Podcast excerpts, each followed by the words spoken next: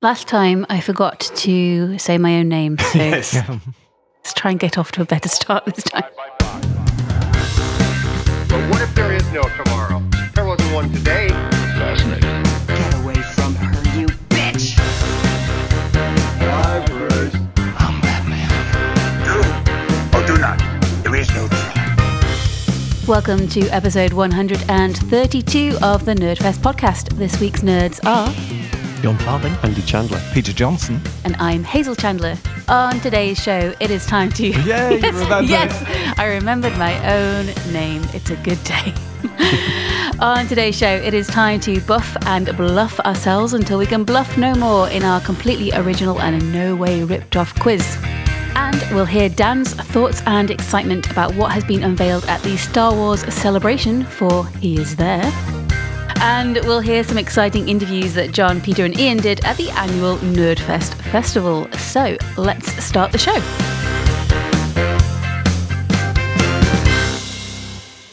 Uh, it's Easter weekend as we're Mm. recording this. Has uh, anybody come back to life recently? Oh, God. Is anyone uh, um, their Easter egg early? I was given some chocolate um, after eight minutes that may have already been troughed.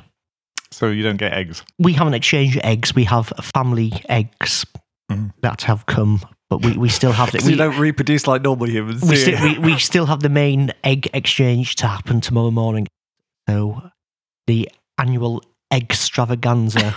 Oh, let's not do egg puns all, all Oh, let- episode. please let's do egg puns. I like a good yolk. That Ah. would be extremely annoying. Yes, so we, we're recording early on Saturday because I am about to depart. Um, we are taking our seven year old nephew to see the Super Mario Brothers movie, and I'm very sorry to hear that.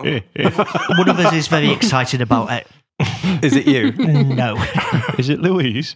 yes. What tactics are you going to use to get yourself through this very difficult time in your life? Well, we're going for food beforehand, so I may have a beer beforehand and then just fall asleep during the film. Thing is, I like Mario, so You may not by the end of I this. may not know. Plus, seeing the joy on your nephew's face is just that's what it's all about, isn't it? Seeing the joy on his face in the first 10 minutes before he necks back an entire thing of pick and mix and then goes completely feral in the cinema. yeah, that, that 10 minutes will be great. John, do you want to do us a preemptive review of Mario based on your assumptions of what it's going to be like? Um, more murders than I expected. Mm. yeah. Uh, the- Metaphorical murders of the Mario voice. yes. And childhood. Mm. Yeah. Chris Pratt. Mm. Curb stomping Goombas. The bit where Donkey Kong gets shot and his fur used to make a coat for Princess Peach.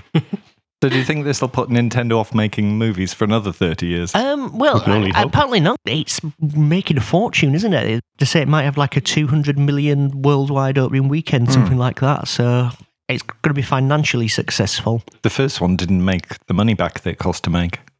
It did not know. There's some like 60 million budget. But let's and not go made too. about Let's 40 or not go 50. too far into the world of Mario trivia, shall we? As a preemptive strike.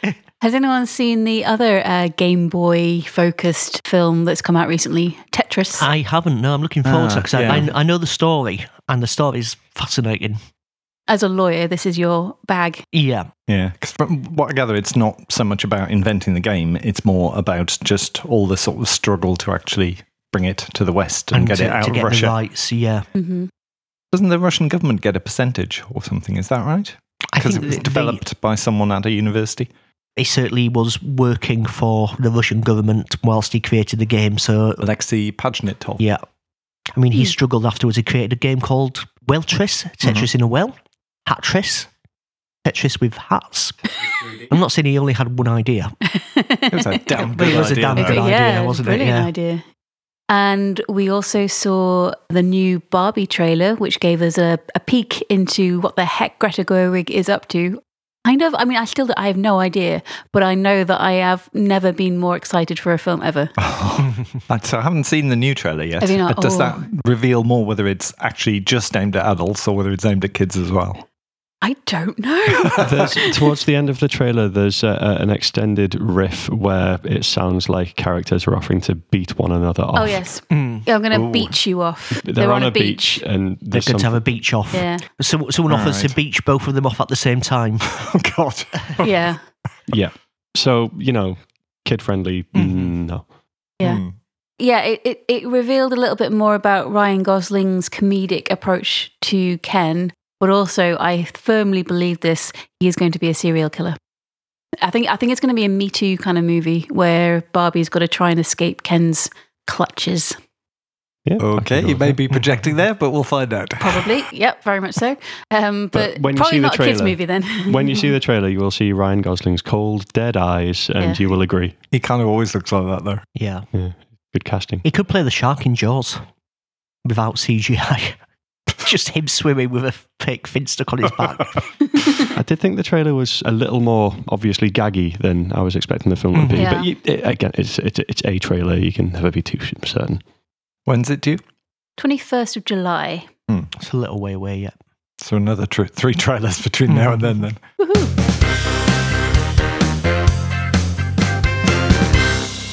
Now we will hear from Dan, who has been enjoying all of the news being unveiled at the Star Wars celebration, and we're going to hear his very excited reaction to it all. Oh my god, I'm here at Star Wars Celebration. Oh my god, it's so exciting. It's like Dad become American. there's like Andor and and or somebody else as well. And then I, I saw a man who was dressed in a Darth Vader costume and I I pulled his helmet off and it was just a nerd.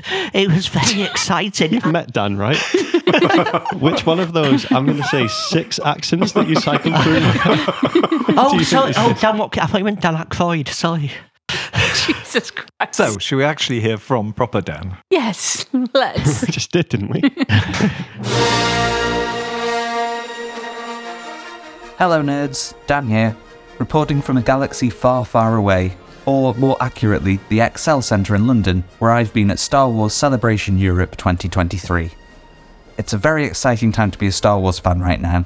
After a surprisingly moving, goosebump inducing opening video that featured the whole Star Wars saga so far, we got our first look at Leslie Headland's show The Acolyte, which brings the High Republic era to live action for the first time. The Ahsoka trailer had the audience cheering almost continuously, especially the fans of Star Wars Rebels. If you haven't watched that excellent animated show yet, now is the time. We were treated to a preview screening of the latest episode of The Mandalorian. Watching it on a big screen with an audience was something really special. And speaking of something special, while James Mangold was on stage announcing his new Star Wars movie project, he brought a six minute preview from Indiana Jones and the Dial of Destiny for us to see. I wasn't sure about a new indie movie before, but after watching this footage, I am super excited. We now also know that all the current Star Wars TV shows, possibly including Jude Law's Skeleton Crew, which we also got a trailer for, will assemble in a movie directed by Dave Filoni. And Daisy Ridley's coming back as Rey Don't Mention Her Surname for a movie where she'll lead a new Jedi Order. Very exciting. I bought the t shirt. I bought so many t shirts. We went to every Andor panel available over the four days of celebration and got a sneak peek at the currently filming season two, as well as behind the scenes insights from the show's costume designer, composer, special and visual effects artists, and more. Oh, and we met Kino Loy himself, the great Andy Serkis, who is absolutely lovely in person. I could go on and on as there's so much to talk about, like the live Empire podcast about Return of the Jedi, which posited the question how many Ewoks could you take in a fight? The answer, by the way, is none, as those fuzzy little murder bears are deadly, but I'll stop now. I'm leaving Star Wars Celebration with a lighter wallet and a happy nerd brain. It's a fantastic atmosphere with everyone just pleased to share their love for Star Wars, particularly the dedicated cosplayers, from the full size Wookiees walking around to the Pedro Pascal superfan who dressed as a hybrid of The Mandalorian and Joel from The Last of Us. Anyway, if anyone listening does have the spare cash to send us nerds to Galaxy's Edge, or the next Star Wars celebration, which will be in Japan in 2025, well, that would be just fine. May the Force be with you.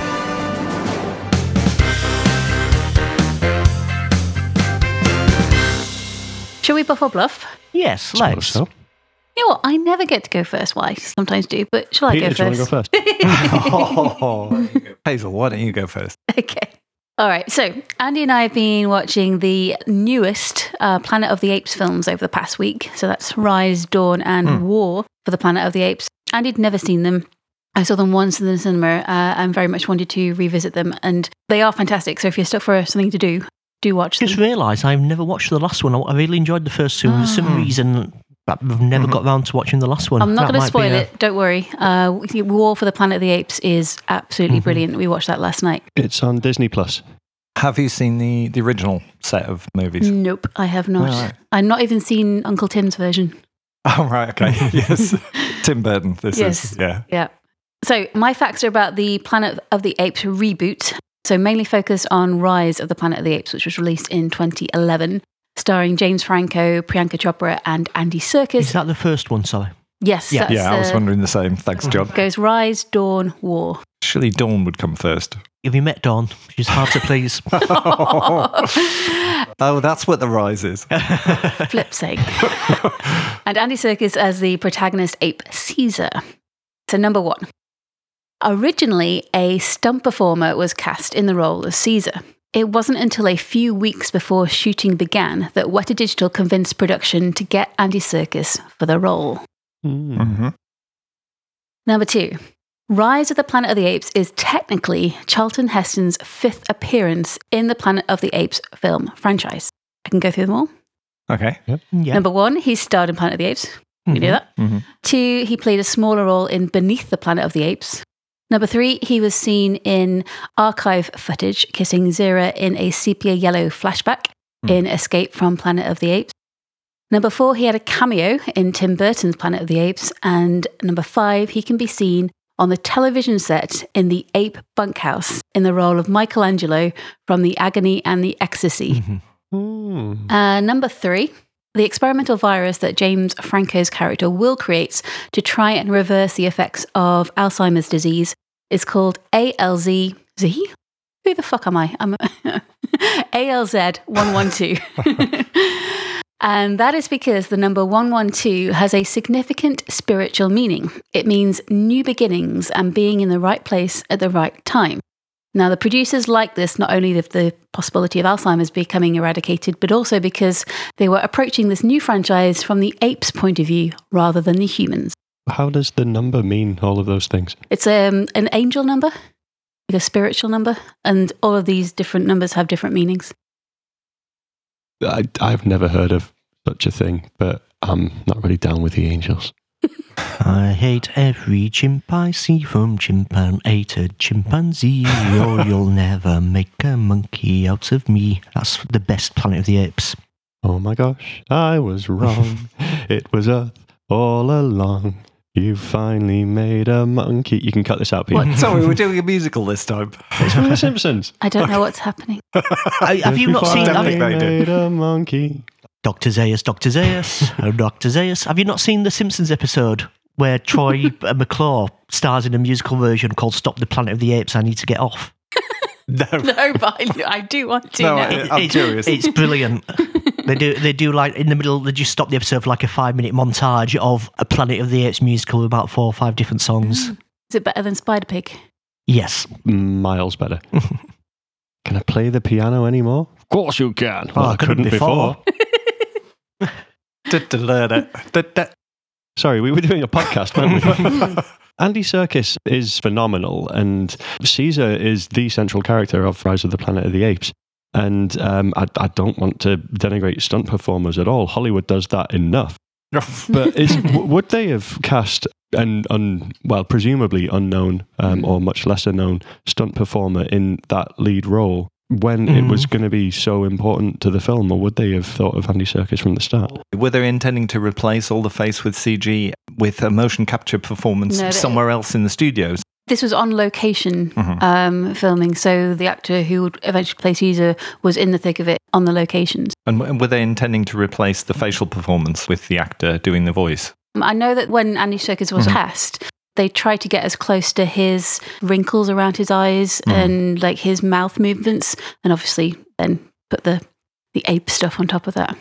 And certainly in the in the later movies, as they try as the technology developed, it got closer and closer to Andy Serkis's on location performance. Yeah. I think I remember hearing this story at some point.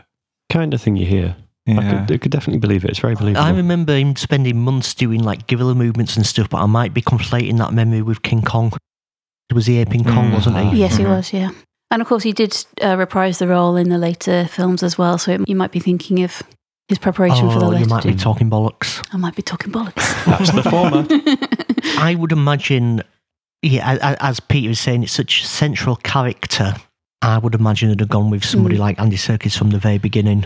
This is for the first one, yes? This was for the Where first one. he's yeah. essentially an ape in a lab as opposed to a sort of walking around with armor on like he is in the later ones. Mm. He does a bit of walking around because he grows up in James Franco's house Mm. until he gets put in ape prison because of something that got out of hand. And Weta Digital were always the production company behind Mm-hmm. the visual effects, who, of course, worked with him on Lord of the Rings. I do remember them saying they went 100% with CGI monkeys. Yes, there are no real apes yeah, in the film. and that was partly because of the same, because the story they were telling, they, they would have felt uncomfortable Caging them and caging real animals and using trying real to animals. yeah. performing Mm, monkeys. Uh, Peter, now, as opposed to having this sort of American Humane Association stuff, you say no Mm. animals were harmed during the making of this. They basically now expect digital to be used almost all the time. thought you were talking about yourself in the third person. Peter expects this. yeah. It never works for some reason. So, Charlie Heston. Charlie Heston, what Charlie a lovely, Boyd. lovely man. Yes. Lovely, cold, dead hand Yeah. Charlton. Doesn't like guns at all. Not a gun toting maniac. Well, I can believe that. I noted um, relatively early on in Rise of the Planet of the Apes, there was a brief background mention of a mission to Mars, which I think is part of the story of the original one. Hmm. And it will have been full of little nods to the original like that. And there was definitely a film. I didn't recognize it, but there was a film on a on a TV in the Mhm. ape the area. Agony and the Ecstasy from Oh. 1965. it could be a bluff, but it would be a very very good bluff. I He think. Uh, definitely had a cameo in the Tim Burton one. Zeus? And I remember them all in sort of interviews afterwards going, oh, yeah, would you was like, let's just not talk about politics today and stuff like that. I think Tim Roth was particularly not keen on having him there. Uh, I'm going to go for Andy Serkis being the bluff. Um, so that was the first one. What were the, what were the other two briefly? so the second one was Charlton Heston's fifth appearance being in Rise. Right. And then the third one was mystical spiritual numbers. the experimental virus being called ALZ 112 because of the significance of the number 112. I'm going to pick that because numerology is bollocks. It is. For In, no other good reason. in one way or another, that's definitely a bluff. there was also a virus uh, 113, I think, because there's another one developed. Is there Yes. a, um, another Mm. meaning to 113? Does that mean death or underbaked cookies or something The like that? meaning to 113 is it's uh, one more than 112. Oh. Ah. No, see, that mathematically, I, I don't know if uh, you, you know uh, that's actually mathematically accurate. Hang on, I'm just going to check my Okay. calculator. Um, God, he's right. good grief. It, it all adds up. Screw it. I'm going for Charlton Heston. I reckon um, he didn't appear in some of the other ones you mentioned. I reckon it won't have been Ah. his fifth. It might have actually only been his second appearance in a Planet of the Apes film or something like that. so I know at least three was in. And I'm going to, yeah, advise you to do something which I never normally do and listen to John. Okay. So Andy Circus then. Hmm? Uh, yeah, they cast him from the start. That's that's what I always thought. So two for Andy Circus and one defying spiritualism. I guess. Uh, da, da, da, da, da. Number one about Andy Circus only being cast two weeks before production is apparently true. yep. Hmm. Yeah, by War of the Planet of the Apes, there are obviously calls for him to win an Oscar for his performance, which I think would have been richly deserved. But Mm. yeah, only offered the role two weeks before filming began at the behest of Weta Digital. He's like, this guy is the one you want for He's the stop monkey motion. well, yeah, he's, the, he's the one you call. And he also built a consulting company The Imaginarium. that consults on other um, stop motion, not stop motion, that's the wrong word, what do I- Motion capture. motion capture Mm-hmm. performances. It's good to see him doing a lot of stuff himself now, But though. he, he was doing that because he was like a major bad guy in Luther and things. Yeah. Yeah, well, no, the Luther thing was last month, so No, that was returning a character from previous. He was in the original TV show. was he? Yeah. Shows how much attention I pay. I've watched every episode of that show and I have no memory of him being in it. That's because he was played a monkey. uh, the second one about Charlton Heston's cameos is also true. Knew it. I also believe that he can claim to be in War for the Planet of the Apes, which came out in 2017. When the orangutan Maurice speaks to a human child, her name is Nova, and he goes, Nova. That dialogue is the actual voice of Charlton Heston speaking the same words to Linda Harrison. So it's been electronically altered, but still recognizable as Charlton Heston. So the bluff is number three. Yay! But the real answer is much more interesting. According to a producer, the code name of the first experimental virus in the movie was originally RT112, and RT is running time. Planet of the Apes is 112 minutes.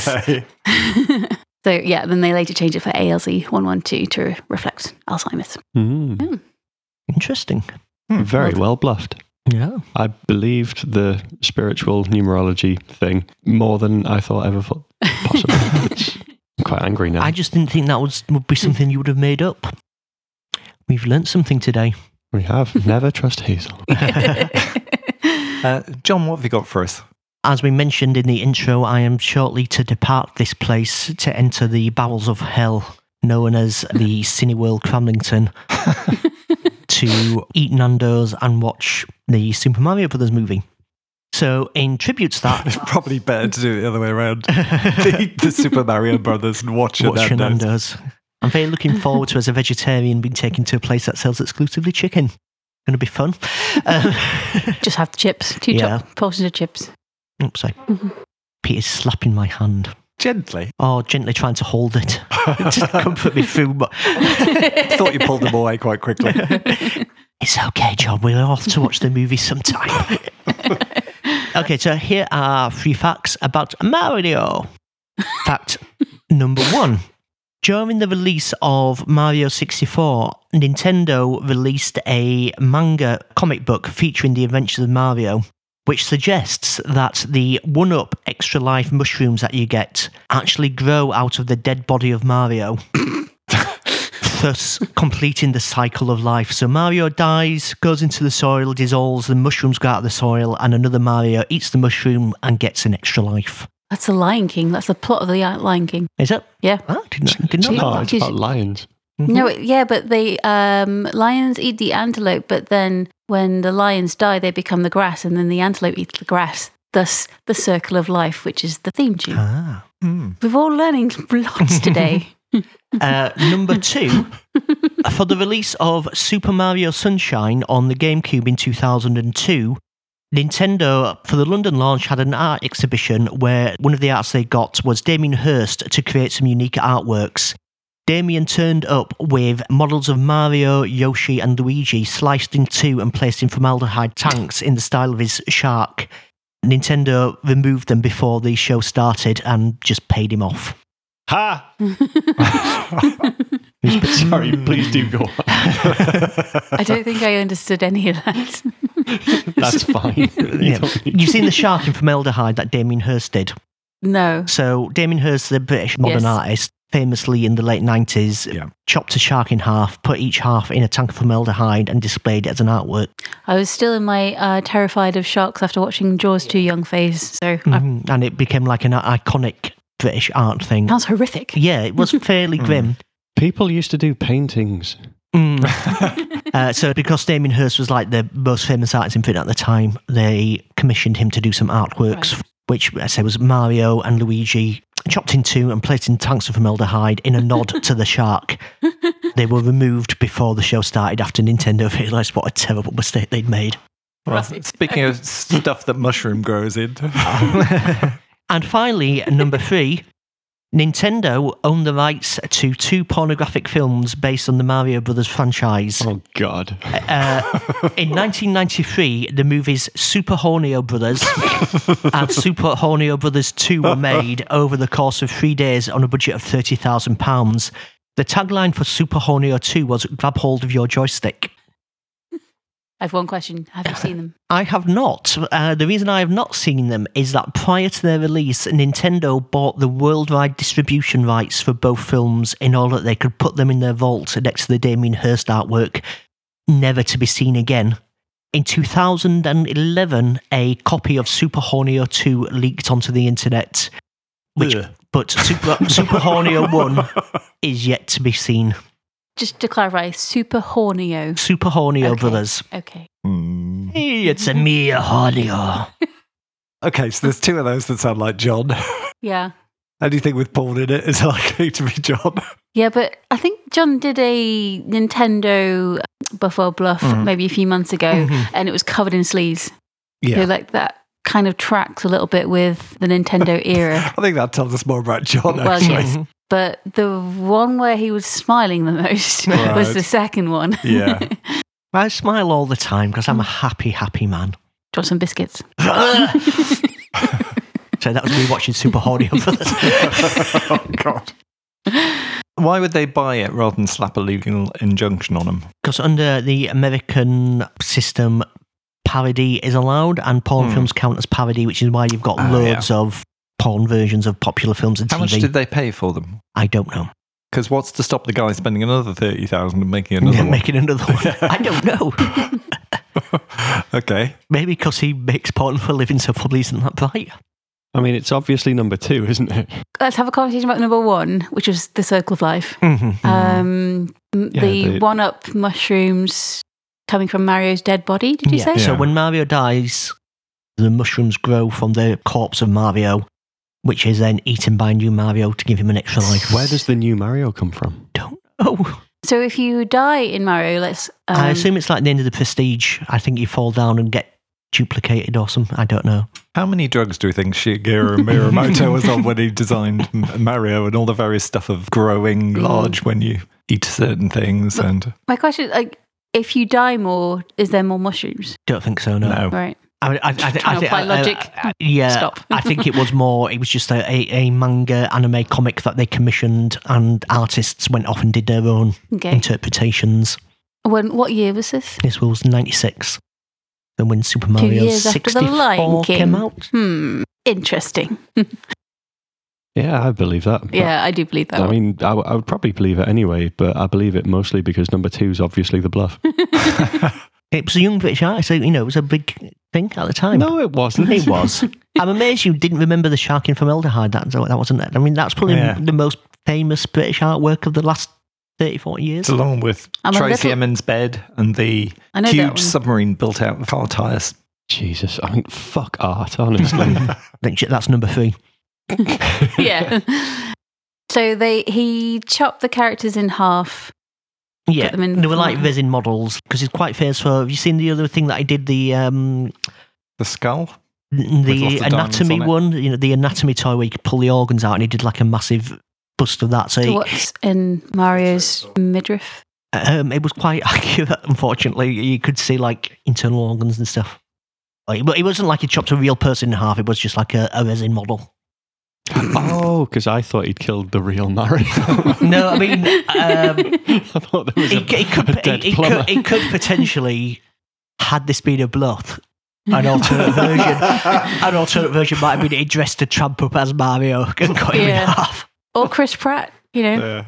Yeah. we wish. All right. so shall, it's time shall to we decide. all decide that number two is the bluff? I'm going for number two. Uh, yes, me too.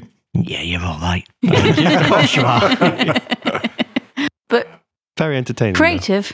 I, I admire your brain. No, I don't. Oh, If Mario is hacked in half, do two, Two mushrooms one-up go, mushrooms "Hmm." grow up again? Mario, blood and honey. oh, and then that's your tie-in to The Last of Us. Yeah, There you go. That's where the cordyceps came from. that's all makes sense All now. video games exist in the same universe. Peter. My buffer bluffs are about cases where a movie or TV show has led to a real world food franchise. Hmm. hmm Okay. First off, Disney often have themed restaurants in their parks, but they experimented with real world Pizza Planet restaurants in Chicago and New York. These shared locations with a Disney Quest theme park in a box and a Disney store. The last of these was shuttered in 2014. Theme park in a box. Uh, yes, Is that something that makes sense? it is. yes. Okay, okay. Good So good. that was a large building, and the idea was it was like a virtual theme park. So it was all computer controlled, like interactive rides. For instance, there was like a river raft ride where you sat in this sort of inflatable boat and rocked from side Mm-hmm. to side, and it measured your movements and used that to steer you all together down a big virtual river ride. cool. Hmm. I've been to a Disney Quest twice, and I went once just after it opened, and it was Mm-hmm. amazing. And then I went again about four or five years later, and they just let them rot really, and the, uh, half the rides were broken, and it was so it was a really good concept at first, but they just seemed to lose Mm-hmm. interest in them. Mm-hmm. And the idea was the massive investment you have to do in a real theme park that this would be a sort of little pocket version of it. Yeah. Never really came to I, I fruition. assume you've been to the one in Florida. I have, yes. Yeah, same one I've been to, yeah. Which closed a couple of years ago, I think. I actually looked yesterday and it's not there anymore. Number two, Breaking Bad's Los Pollos Hermanos is now a real restaurant chain with 14 takeaway locations in California and Nevada that you can order from through Uber Eats and DoorDash. Can you buy drugs? No, you can't. but the menu does include Heisenbergers Mm. and Slaw Goodman. And number three, the movie Forrest Gump led to the creation of the Bubba Gump Shrimp Company, which now has 34 locations, 12 of them outside the US. Mm. I believe there is a Bubba Gump shrimp in uh, Leicester Square, yeah. London. I believe that wanted to be true. Hmm. Mm. I'm not sure it's still there. I'm not sure it survived the pandemic, but it Hmm. certainly certainly was there. Apparently, diners can call a waiter with a stop Forrest stop sign. Oh. and if they're not quick enough, run, Forest, run. Okay, so Pizza Planet, hmm there you find those little aliens in the. Um, In the grab machine. In the grab machine, yeah. Ah. does anyone know if that's a real franchise? I don't know. I- I- The thing is, that I've, I've been to Disney Quest and I don't remember there being a Pizza Planet there, but that Mm. doesn't necessarily. Yeah, it was the ones that were not on Disney property Yeah. where they linked all three things together and put a Disney store in as well. Mm-hmm. Because there's a, obviously a Planet Hollywood. don't know if it's maybe got too close to that. Well, it was the success of that and Yeah. Hard Rock Cafe and things, Mhm. those sort of themed restaurants Yeah. is why. I, I guess you didn't pick ones that you thought I would know because there's quite a That's few. how this game works, Yeah. yes. Because I know Moobies is a thing now from the Kevin Smith films, which is Yeah. a fictional burger joint. I think it was designed to take over the world in Dogma before everyone got shot to hell. Mm-hmm. Okay, um, I, I, I, I'm, I'm veering towards Breaking Bad being the bluff. Heisenberg is a good pun. Yeah, I just feel I know that. I feel like it'd be more widely publicised. You said there's 14 of them. In California and Nevada. Some of which you can eat in, but most of them are takeaway or uh, delivery. Is that something that you would need to have the rights to? Yes. So is this some sort of officially licensed thing, or is it? Yes. Each of these three things are. Oh, okay. What's it called again? The restaurant? Los Pollos Hermanos. Mm-hmm. It means the chicken brothers in Spanish.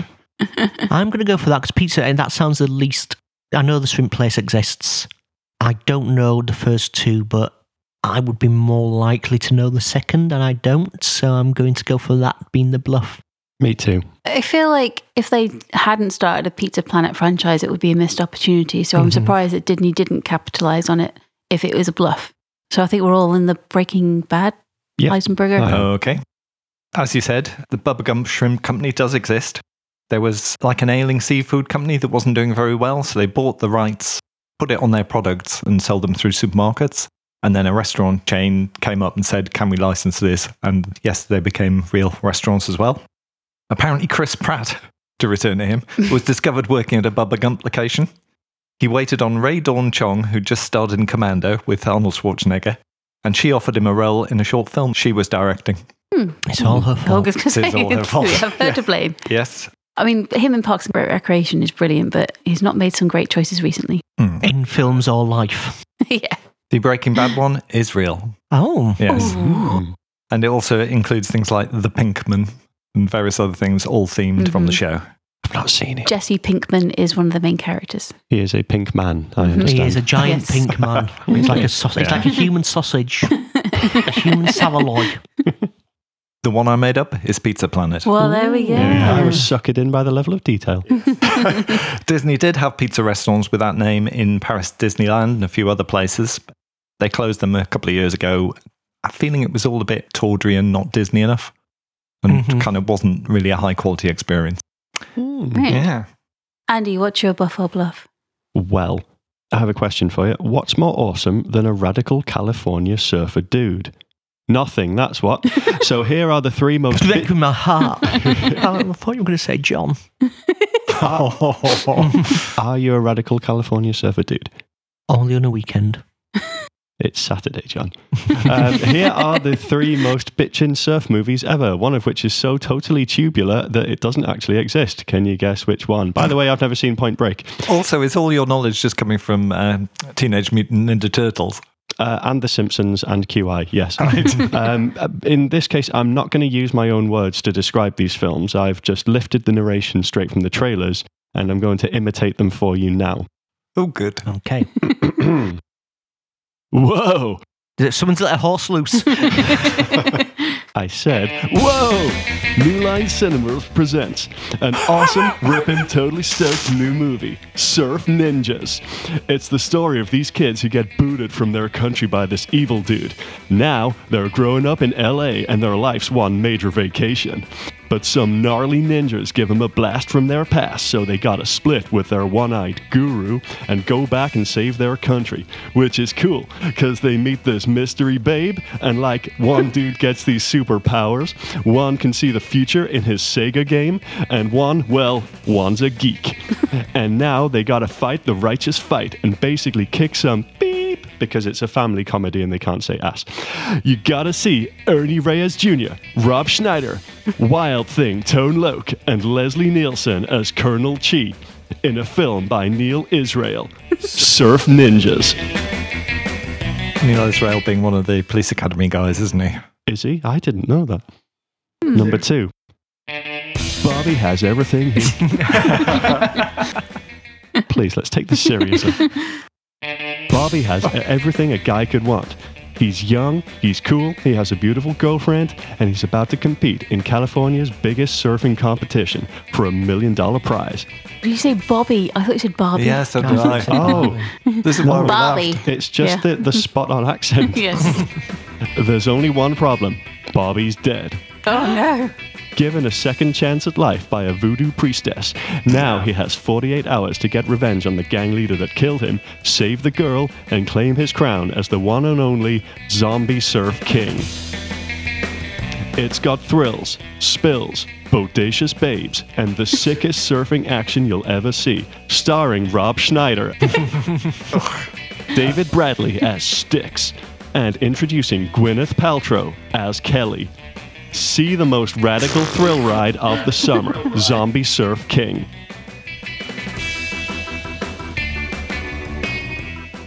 David Bradley, as in. it could be a different David Bradley. Not the old guy from the Harry Potter films. That's what I'm thinking. Mm. Probably not. He could be the guru guy. That film was from 1990. Okay, I suppose that was 30 years ago. Number three. Hmm. Sometime in the near future, a major earthquake will lay waste to the entire California coastline. Good. From I'm sorry. Just crept out of me there. From out of the rubble will rise a menace far more terrifying than the death and destruction Oh no. surf Nazis. the beautiful beaches, once the crown jewels of California, are now ruled by ruthless gangs. Only one person is powerful enough, daring enough, brave enough to stop them. Only one person can ensure that surf Nazis must die. Winston Churchill. On a surfboard. She's tough. She's dangerous. She's all woman. Oh. She's Leroy's mama. and as long as she's alive, the surf Nazis must die. First there was the Road Warrior, then there was the Terminator. now comes an action film of relentless excitement. See the film that is creating a tidal wave of action all over the world. See Surf Nazis Must Die. I can guarantee John will know that movie as well. Yes, I, I, Trauma? yeah, I, I may have seen Surf Nazis mustache.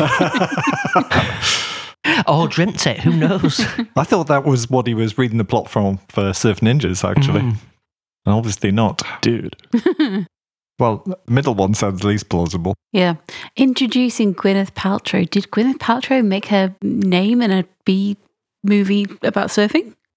Yes. hmm Well, it was her, her first feature Nicole Kidman made hers on one about BMX bandits.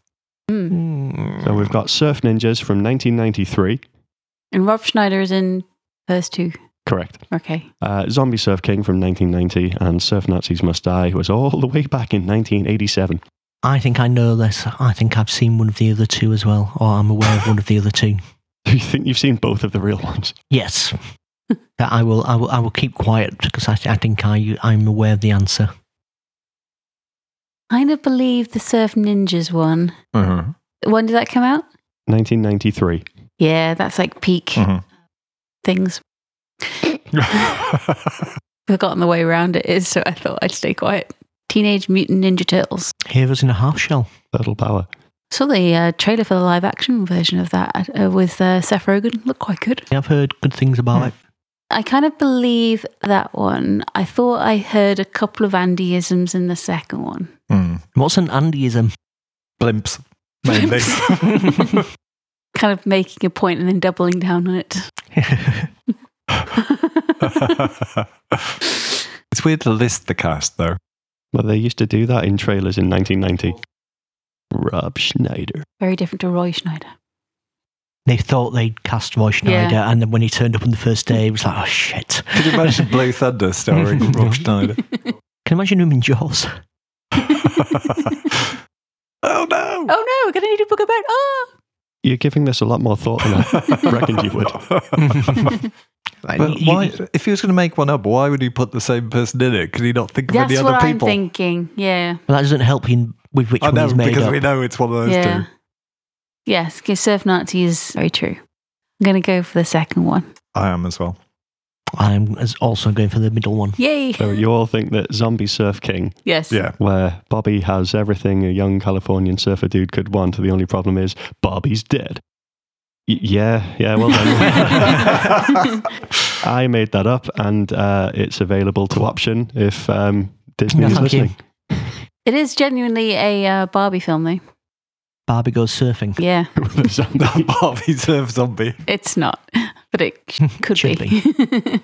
well, thanks very much for indulging me. I enjoyed doing silly voices. you may have preempted the plot of the Greta Gerwig Barbie. I expect there'll be zombies in that. Yeah. Certainly hope Zombie so. Ken surfing away.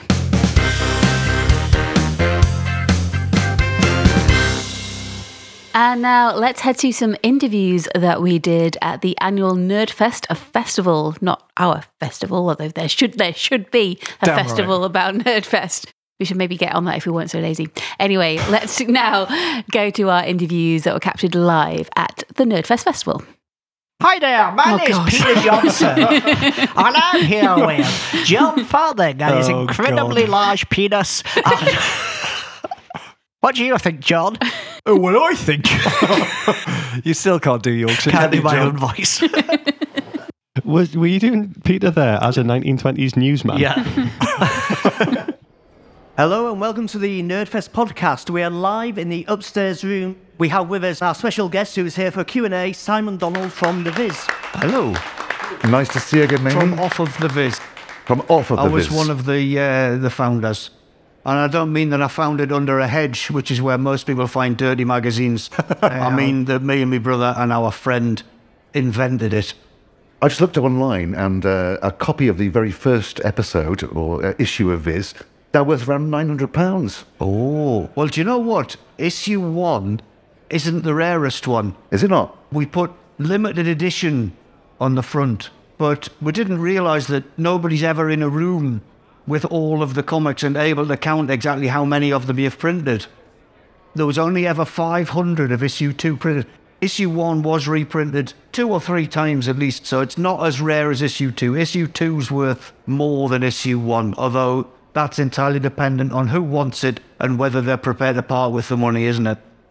And so when, when when was the moment when it really exploded for you? Um, well, it kind of that it's it's interesting because there were explosions all along the line. Really, we printed it not knowing if anybody else would be interested, and it sort of turned out that we had accidentally put knob jokes in print for the first time. Really, I mean, with hindsight, we look back and oh well, you know, there, there was this ki- this kind of humour everywhere. Even there's a bit of it in Shakespeare, and you know, it's it's, it's everywhere. Chaucer in particular. He was pretty but dirty. Chau- yeah, Chaucer was massively um, into his snob gags.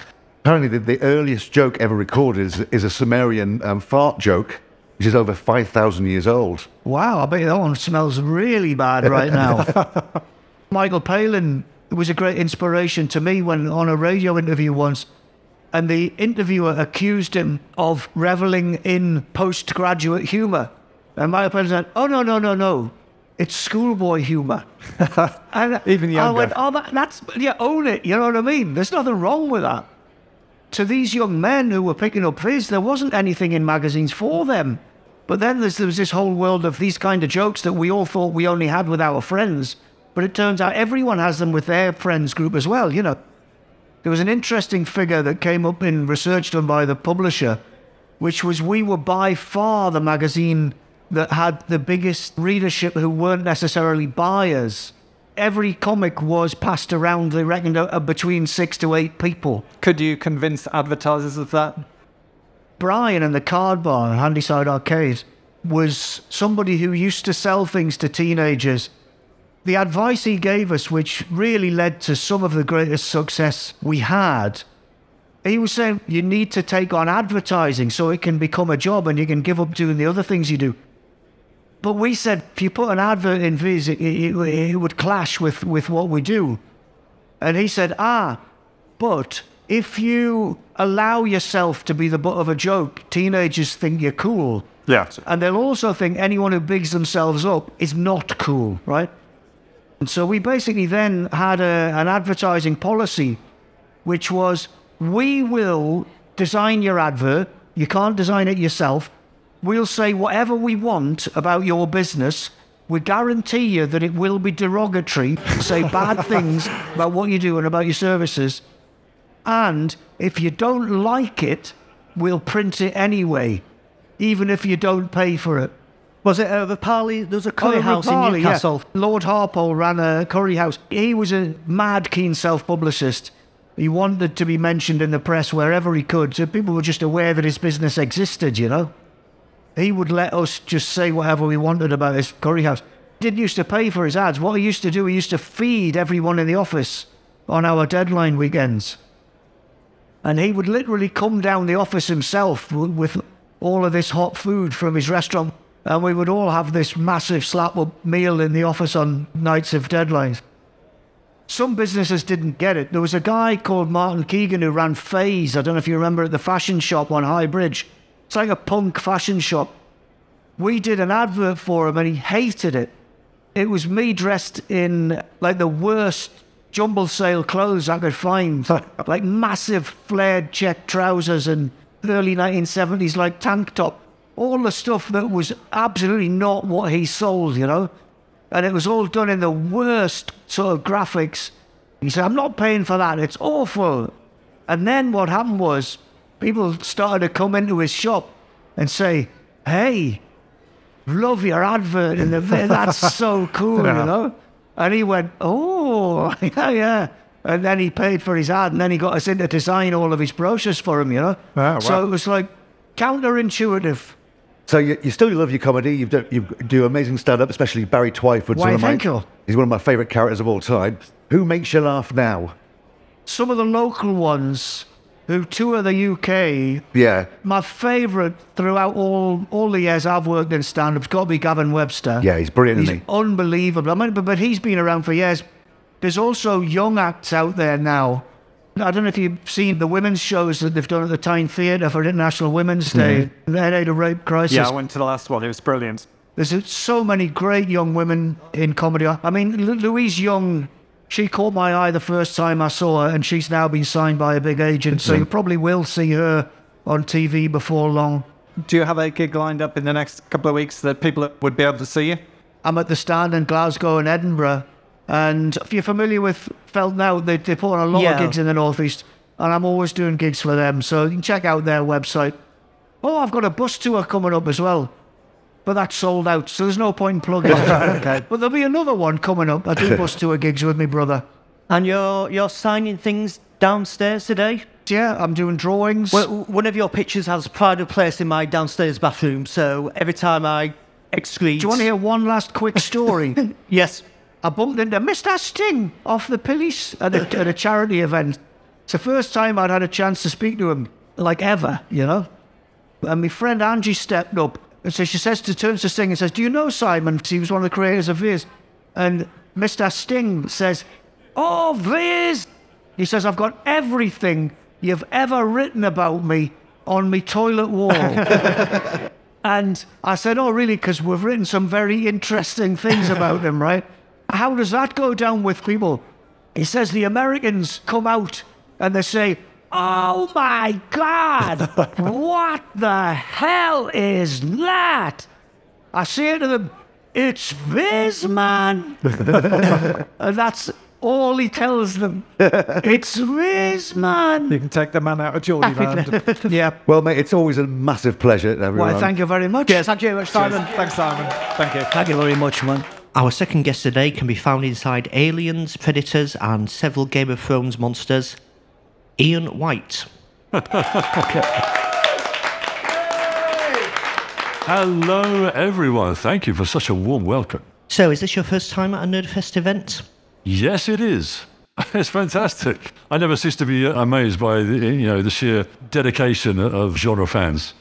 So, you're known mainly for appearing under quite a lot of makeup, I would say. Is that fair? yeah, I look good in a mask. Is that what you're saying? Talk me through some of the roles you're best known for. Well, probably most notably the Predator from the Alien vs. Predator franchise. You're just over seven foot tall, is that right? That is correct. So, when you put the Predator costume on top of that, what's that like? Height wise, it adds probably about six or seven inches. The cowl and the helmet are quite large. So, how long did it take to get all that costume on? Is it quite quick now, or If we're talking about the Predator, it, it's not as lengthy as you might imagine. There's no prosthetics involved. The makeup involves just blacking out the eyes, so there's no skin tones that can be seen underneath the Predator mask. We don't want that. We want to sell the whole package. It's actually an alien warrior. And getting into the costume takes roughly an hour. so? When you're in that costume, um, what can you see? What can you hear? whatever I need to see in here, to be brutally honest. The mask visor in the first movie used to mist up after about five seconds. So after five seconds, I was blind as a bat. And it would have to come off again for the next take, and the uh, visor would be demisted. And we would start again.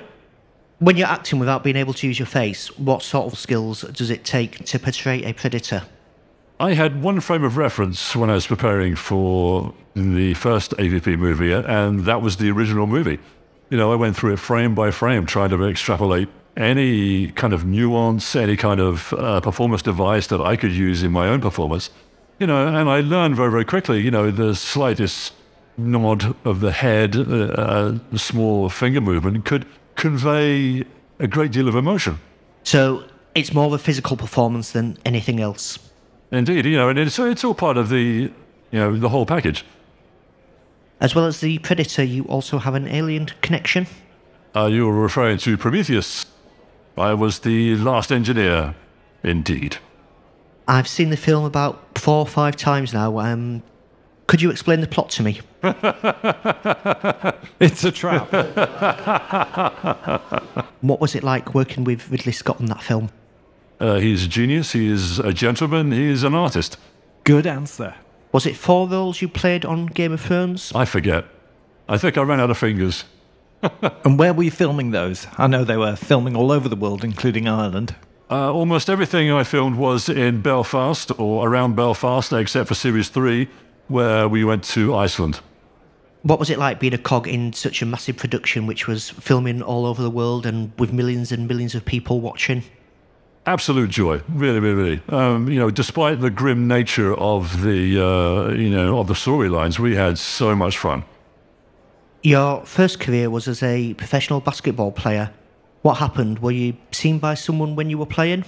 it was quite simply a a case of having an opportunity and grabbing hold of that opportunity and not letting go you know looking back on it i didn't know that it was going to be a new career i just saw it as an opportunity And out of all the creatures that you played, who was your favourite creature? I'm really fond of the humans that I've played. I'm a very similar process to playing, you know, non-human characters. I have to humanize them. I have to talk to myself in a language that I can understand.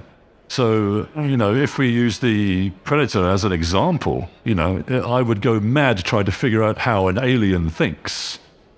But I know how a human thinks, and I know warriors exist. So the predator is a warrior. So there's my starting point. I had a massive crush on Frances de la Tour when I was a kid. Could you please confirm how wonderful and lovely she is?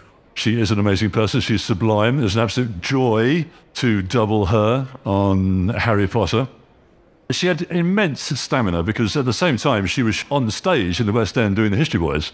So she would film her, uh, her shots first thing in the morning. I would take over after lunch and she would depart for the West End. I can now die happy. Is there any monster or creature that you would love to play? I'm currently working on a play featuring Dracula. Uh, not sure when or where it will go into production. There are countless characters that I would love to play. So, other than Dracula, is there anything else in the future that you could tell us that you've been working on? I have a lovely werewolf horror movie coming out later on this year, hopefully, called Year Two, starring Frank Grillo and directed by Stephen C. Miller. Oh, I love a werewolf movie. You're going to love this one. so that's been really good. It's been great to talk to you. Thanks very much, Ian White. Thank you.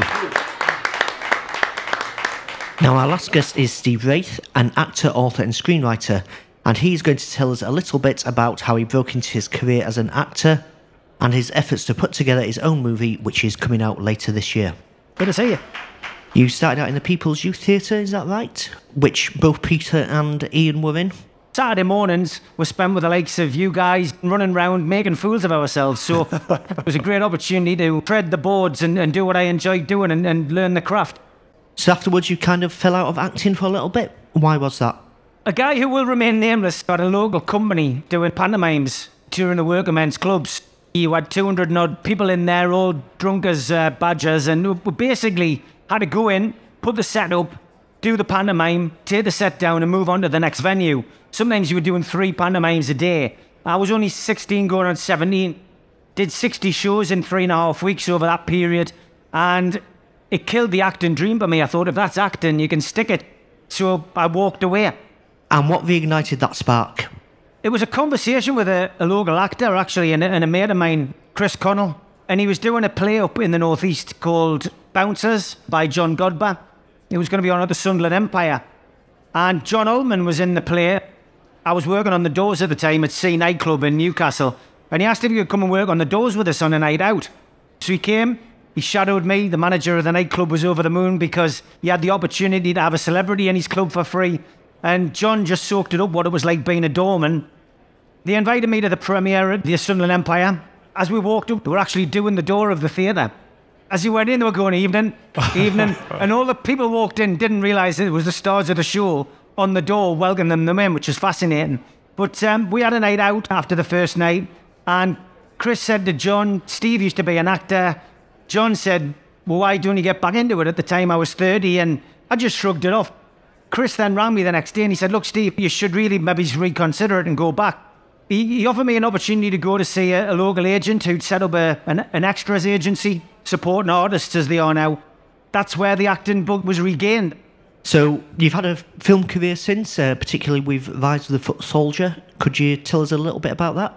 My very first role was um, 55 Degrees North, which was on BBC. Which uh, Ian also appears in. Yeah. I turned up at the audition. I'd been to watch Newcastle play, which is my second love after my wife. And I, I ended up having a few drinks, turning up for this audition. I was looking at the director, had also had a few drinks and was also a Newcastle fan. and he said, You must have been at a football last night. He says, Listening to your voice. And I went, Yeah, I was. We spent 20 minutes talking about how good Newcastle had been the previous night. And then he said, I suppose you better read this. I read the script and I got the part within 20 minutes. So that was the start of it. That was where the, the opportunity came along for films. And uh, the first one before Rise of the Foot Soldier was in our name, which was shot in the Northeast. So I, I, put in for it. I got a casting and I, I, managed to get the part as a sergeant major in that film. But again, I made myself useful to the director. He was on a low budget, like a lot of films are. I managed to get him a few extras for free. I managed to get him the use of a boxing gym. I got him the use of a nightclub. And we ended up basically becoming mates. At the end of the whole filming schedule, he says, Anything I can do for you? I said, Help us get an agent. I found then that I was getting put forward for, you know, a, a lot more parts. So the Rise of the Foot Soldier is where that comes in. This is a huge franchise, it's a big film. This was the third one. Great opportunity to work alongside Craig Fairbrass, who's obviously the main star of the show, and also alongside one of my favourite singers. I say a singer, entertainer, uh, Sean Ryder. Happy Mondays legend who played his very first and last acting role, he said, but not because he starred alongside me, but he just couldn't learn the lines. Yeah, I think he popped up in the Avengers movie at some point. Not the Avengers movie we all know, the the Terrible Ray Fines movie, and I think he's in that in one scene in the background with no lines after they were all taken away from him. When you see the prison scene, the we're sitting in the canteen, talking to Craig Fairbrass, he's got the script on his knees. Literally, whenever you see Sean Wright on the Happy Mondays, he's always got the words to his songs on the lead speaker at the front and he's reading them through. Fascinating guy. What are you working on at the moment? I spent lockdown writing a film.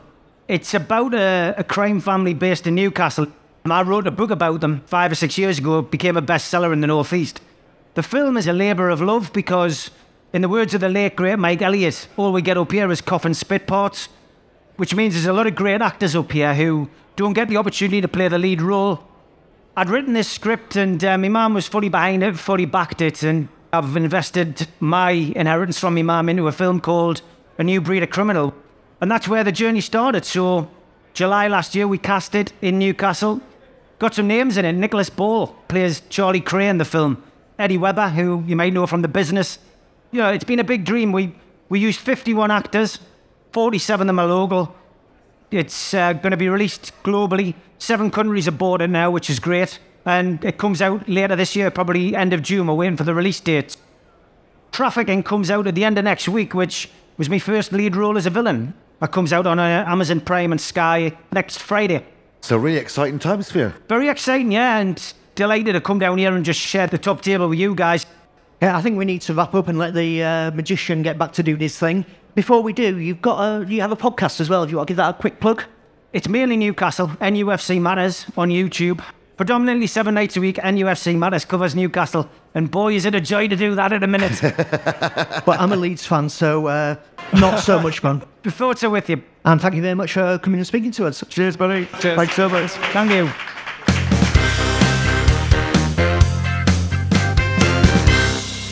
That is all for this week's episode of Nerd Fest. Nerd Shesh. Nerd Fresh. But it was fine. Nerd chess. Nerd Chest. we'll be back in your ear holes with your consent, of course, in a few weeks' time. In the meantime, do follow our social channels. We're at Nerdfest UK and see our takes on the week's movie news. It would also be delightful if you could take the time to leave us a review. And here is John to try and tempt you to do just that. Yes, if you leave a review, I will invite you to my screening room at my house where we will watch the Planet of the Apes trilogy, Ooh. along with 10 apes I've recently liberated from a zoo.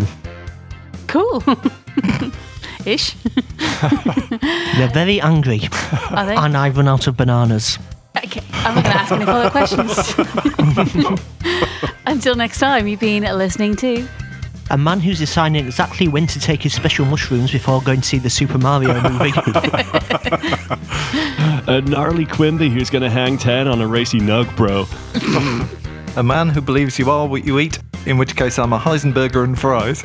And a woman who thinks Andy Serkis is incredibly talented, deserves an Oscar, and is very sexy.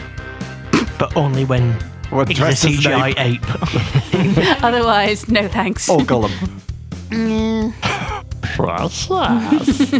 Don't you turning around. Would you like to see my ring? we'll see you next time. Bye bye. Bye. They're kid nasty chips. You should have double chips. Double thrust. Raw and rattling.